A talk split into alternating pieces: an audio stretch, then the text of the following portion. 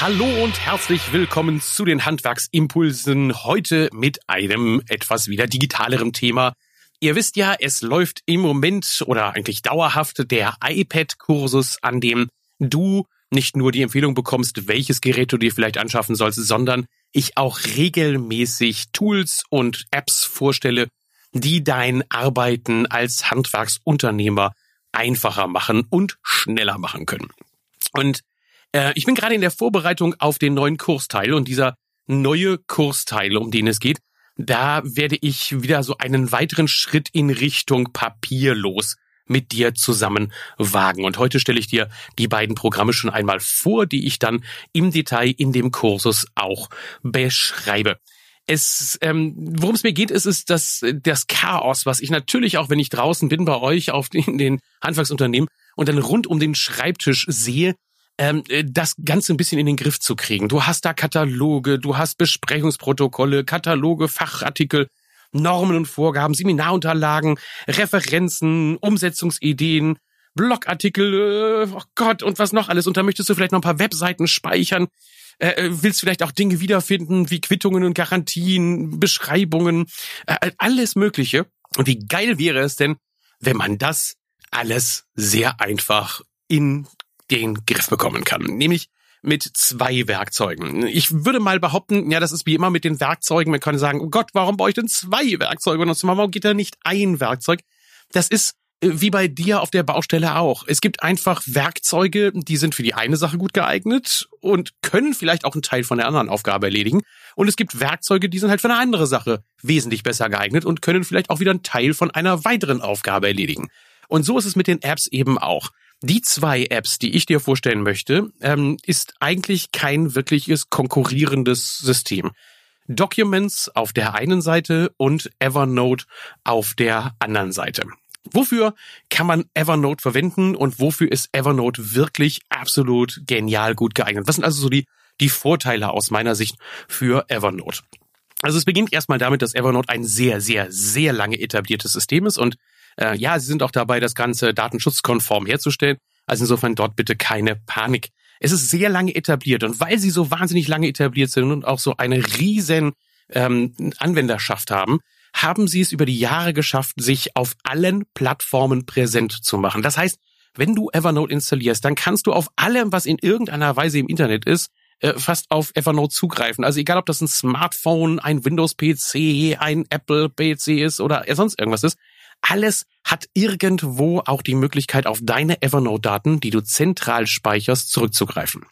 Erstmal grundlegend gesagt ist Evernote ähm, schon vom Namen her eine, ein, ein Notizprogramm für ewig währende Notizen. Ich beispielsweise äh, verwende Evernote auch für sämtliche anderen Apps, in denen ich Daten produziere. Also sagen wir mal zum Beispiel, ich äh, zeichne unheimlich gerne solche Sketchnotes. Das sind also Mitschriften während der Seminare. Die Dinger werden manchmal riesig groß und sehr komplex. Aber nachdem ich das abgeschlossen habe, nehme ich diese Sketchnote und lege sie in mein Evernote, weil dort werde ich sie garantiert wiederfinden. Teilweise lösche ich dann sie dann sogar von der App, auf der ich sie entstellt habe, denn ich weiß, ich werde nicht mehr dran weiterarbeiten, sondern ich will einfach nur noch das Ergebnis sehen, zum Beispiel als PDF oder als JPEG. Also nehme ich das als zentralen Sammelpunkt für alles, was ich an Notizen in irgendeiner Weise anlege. Das fängt bei Visitenkarten an, das geht über Seminarmitschriften, die ich selber anfertige, ähm, auch solche Flipcharts, die ich in den Seminaren bemale. Äh, das sind Notizzettel, die ich auf meinem Schreibtisch mal eben während einem Telefonat mitschreibe. Die, die drücke ich auf Evernote auf zwei Knöpfe und dann ist das Ding eingescannt und abgelegt. Denn das ist auch der Hauptvorteil von beiden Plattformen, die ich dir vorstellen werde. Sowohl Documents als auch Evernote haben einen riesen, riesen Vorteil, was die Dateiablage anbetrifft. Du brauchst nämlich eigentlich gar keine Struktur. Beide Systeme haben den riesen Vorteil, dass du darin suchen kannst, wie in Google. Das heißt, du gibst einen Begriff ein und es durchsucht das Dokument nach dem Vorkommen dieses Textes. Da sind wir auch schon den Unterschied. In Documents werden nur maschinenlesbare Dokumente auch auf diese Art und Weise verarbeitet. Also Excel-Dateien, PDF-Dateien, in denen Text drin steht und nicht Bilder, ähm, Word-Dateien und sowas. In Evernote werden sogar Bilder mit einer Schriftenerkennung erkannt. Ähm, die überhaupt gar, die also Text enthalten. Das heißt, das Ding erkennt zum Beispiel, wenn ich irgendwo ein Ortsschild mit fotografiere, dann liest er das Ortsschild, wegen Ortseingang Hamburg, ich habe ein Foto gemacht, äh, packt das in Evernote, dann wird er dieses Bild wiederfinden, weil das Wort Hamburg drauf vorkommt. Und wenn du in Druckbuchstaben schreibst und einigermaßen leserlich sogar schreibst, dann erkennt er sogar deine handschriftlichen Notizen, indiziert die und die wirst du immer wiederfinden. Also Hauptvorteil für mich von diesem Programm ist, ich brauche mich de facto gar nicht um eine Dateiablage in einer Struktur, wie wir sie vielleicht die letzten 20 Jahre gelernt haben, irgendwie zu kümmern. Die Programme erledigen das von alleine, weil sie komplette Google-Suche haben. Natürlich kann man ein bisschen Strukturierung reinbringen und das macht auch durchaus Sinn, ähm, weil man dann vielleicht einfach schneller übersichtlich alle Dokumente wiederfindet und genau das werde ich ja auch in meinem Kursus dir zeigen. Also wie legt man Informationen in Evernote an? Wie legt man Dokumente in Documents ab? Und wie kann man dann sich vielleicht eine Struktur schaffen, die für dich als Handwerksunternehmer auch sinnvoll sind. Das würde aber hier heute einfach zu weit führen. Nochmal zu den Vorteilen. Für mich, Evernote ist also Punkt eins auf allen Plattformen verfügbar. Punkt zwei, es ist wahnsinnig stark, was die Indizierung von Daten anbetrifft, dass man sie super schnell wiederfindet. Man kann sie super schnell anlegen, super schnell wiederfinden und das ist ja in der heutigen Zeit wirklich das Kampfentscheidende. Ja, man kann 10.000 verschiedene Programme verwenden, um Dokumente abzulegen, zweifelsfall sogar einfach nur die Dateistruktur verwenden in seinem Rechner. Aber ehrlich, wenn du erstmal angefangen hast mit Evernote, dann wird dir dieses alte Konzept fürchterlich, fürchterlich sperrig vorkommen. Für mich ist Evernote auch deshalb so spannend, weil vom ersten Moment an, wenn man es benutzt, kann man sofort damit arbeiten. Das heißt, die, der Einstieg ist sehr, sehr einfach, aber anschließend ist es in der Komplexität sehr groß, was man damit machen kann. Also alleine, dass man ähm, mit Evernote die Daten auch teilen kann, dass man also mit einem Mausklick hingeht und eine E-Mail generiert, in der zum Beispiel ein Dokument drin ist, das man sich irgendwo abgelegt hat. Das ist in sonst keinem anderen System so wahnsinnig schnell möglich. Also sagen wir mal, du hast ein Beispiel äh, von einer Katalogseite eines Herstellers, das möchtest du gerne einem Kunden schicken, dann gehst du in Evernote, suchst dieses Dokument, drückst auf den Knopf Senden und dann sendet er sofort dieses Dokument raus. Ähm, du kannst auch nur den Link von zu diesem Dokument versenden, sodass andere da mitarbeiten können. Also da merkst du, wird es komplexer, aber dafür ist, wie gesagt, ja auch ein strukturierter Kurs da, um dir das alles erklären zu können. Also äh, Punkt ist, ich denke, Evernote ist extrem einfach und extrem intuitiv zu bedienen und man kann ähm, damit sehr schnell anfangen, sich äh, anzufreunden. Punkt Nummer vier ist für mich ganz klar, dass man Evernote dazu verwenden kann, um das ganze Papier, was man so rumliegen hat, die ganzen Notizen, die ganzen Dinge, die man im Kopf hat, unglaublich schnell irgendwo mal eben abzuspeichern. Sicherlich nicht, um gleich eine Aufgabe dazu zu machen. Dafür gibt es dann andere Programme, die sind spezialisierter darauf. Ähm, zum Beispiel äh, Todoist, das habe ich ja schon in dem Kursus vorgestellt, wo du sehr schnell dann eine Aufgabe anlegen kannst. Aber auch da kommt wieder diese lange Erfahrung mit Evernote zum Tragen. Wenn du also zum Beispiel ein Dokument hast, das du einscannst, dann kannst du auf einen Knopf drücken und machst daraus automatisch eine Aufgabe. Und diese Aufgabe kannst du dann woanders managen.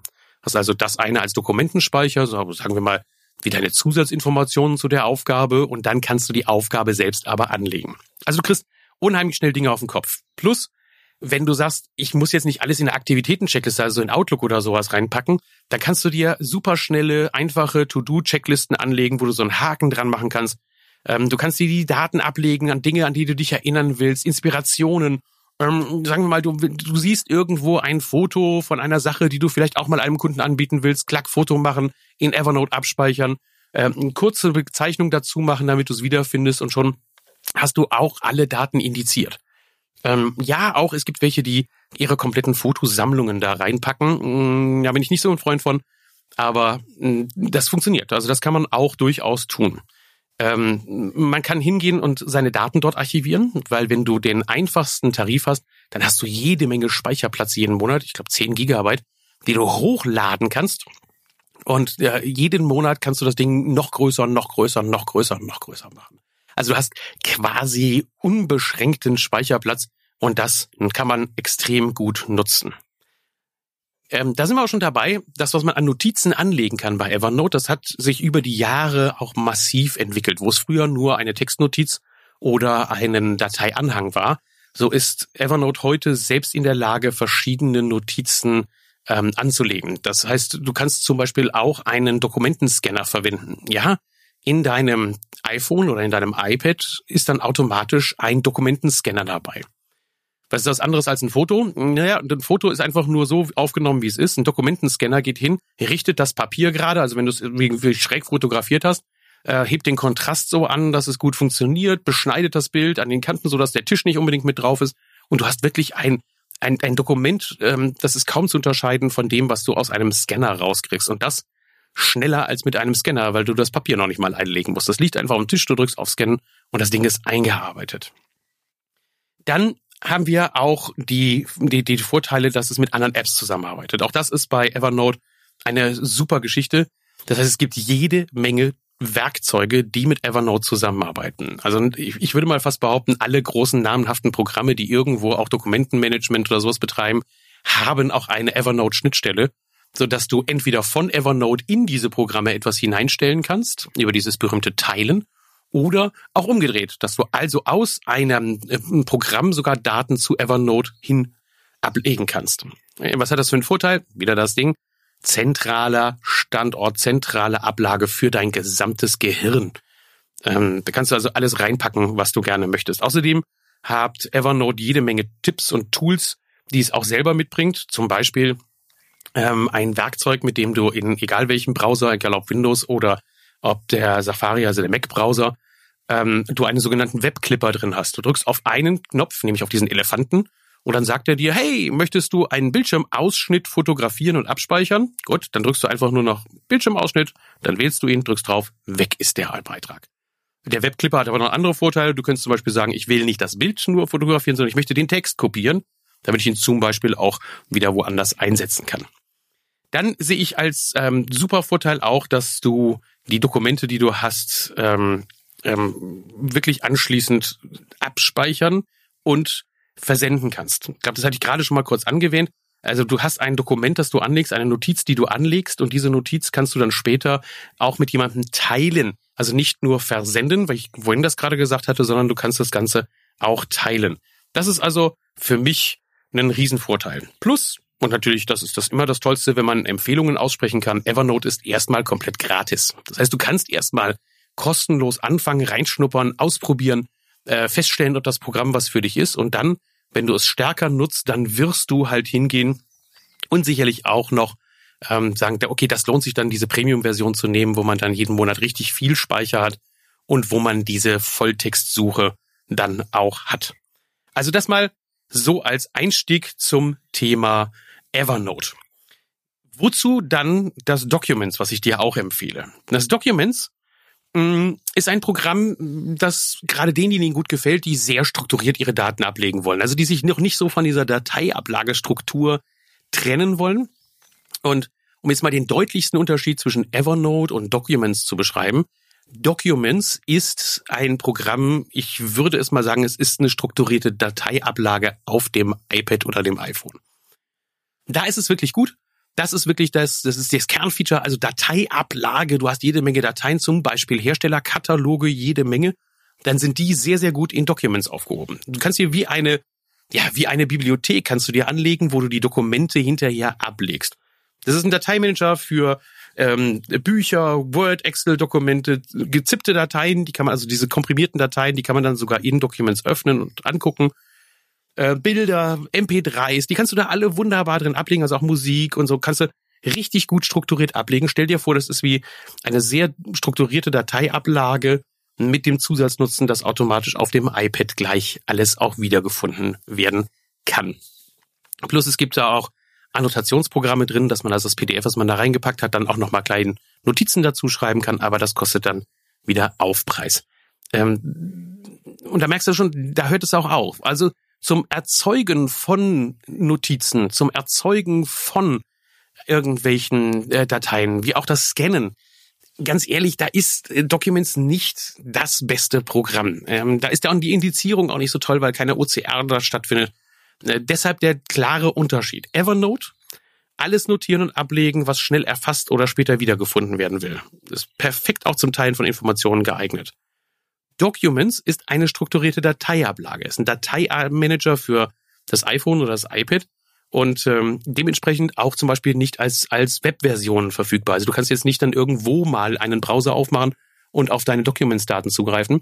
Es ist darin nicht vorgesehen, sondern du brauchst dann schon dein iPad oder dein iPhone, damit du auf die Dokumente, die dort abgelegt sind, zurückgreifst. Außerdem nutzt Documents immer einen Cloud-Speicher, also zum Beispiel deine Dropbox oder deine iCloud oder ähnliches, um die Daten abzuspeichern, liefert also selber kein Datenmanagement.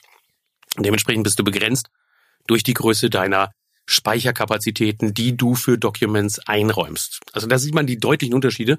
Evernote ist eigentlich Erzeugen von Dokumenten, nahezu beliebig viele Ablagedokumente über die Jahre hin anlegen, ein riesen Archiv sich anlegen, in dem man aber alles Volltext suchen kann.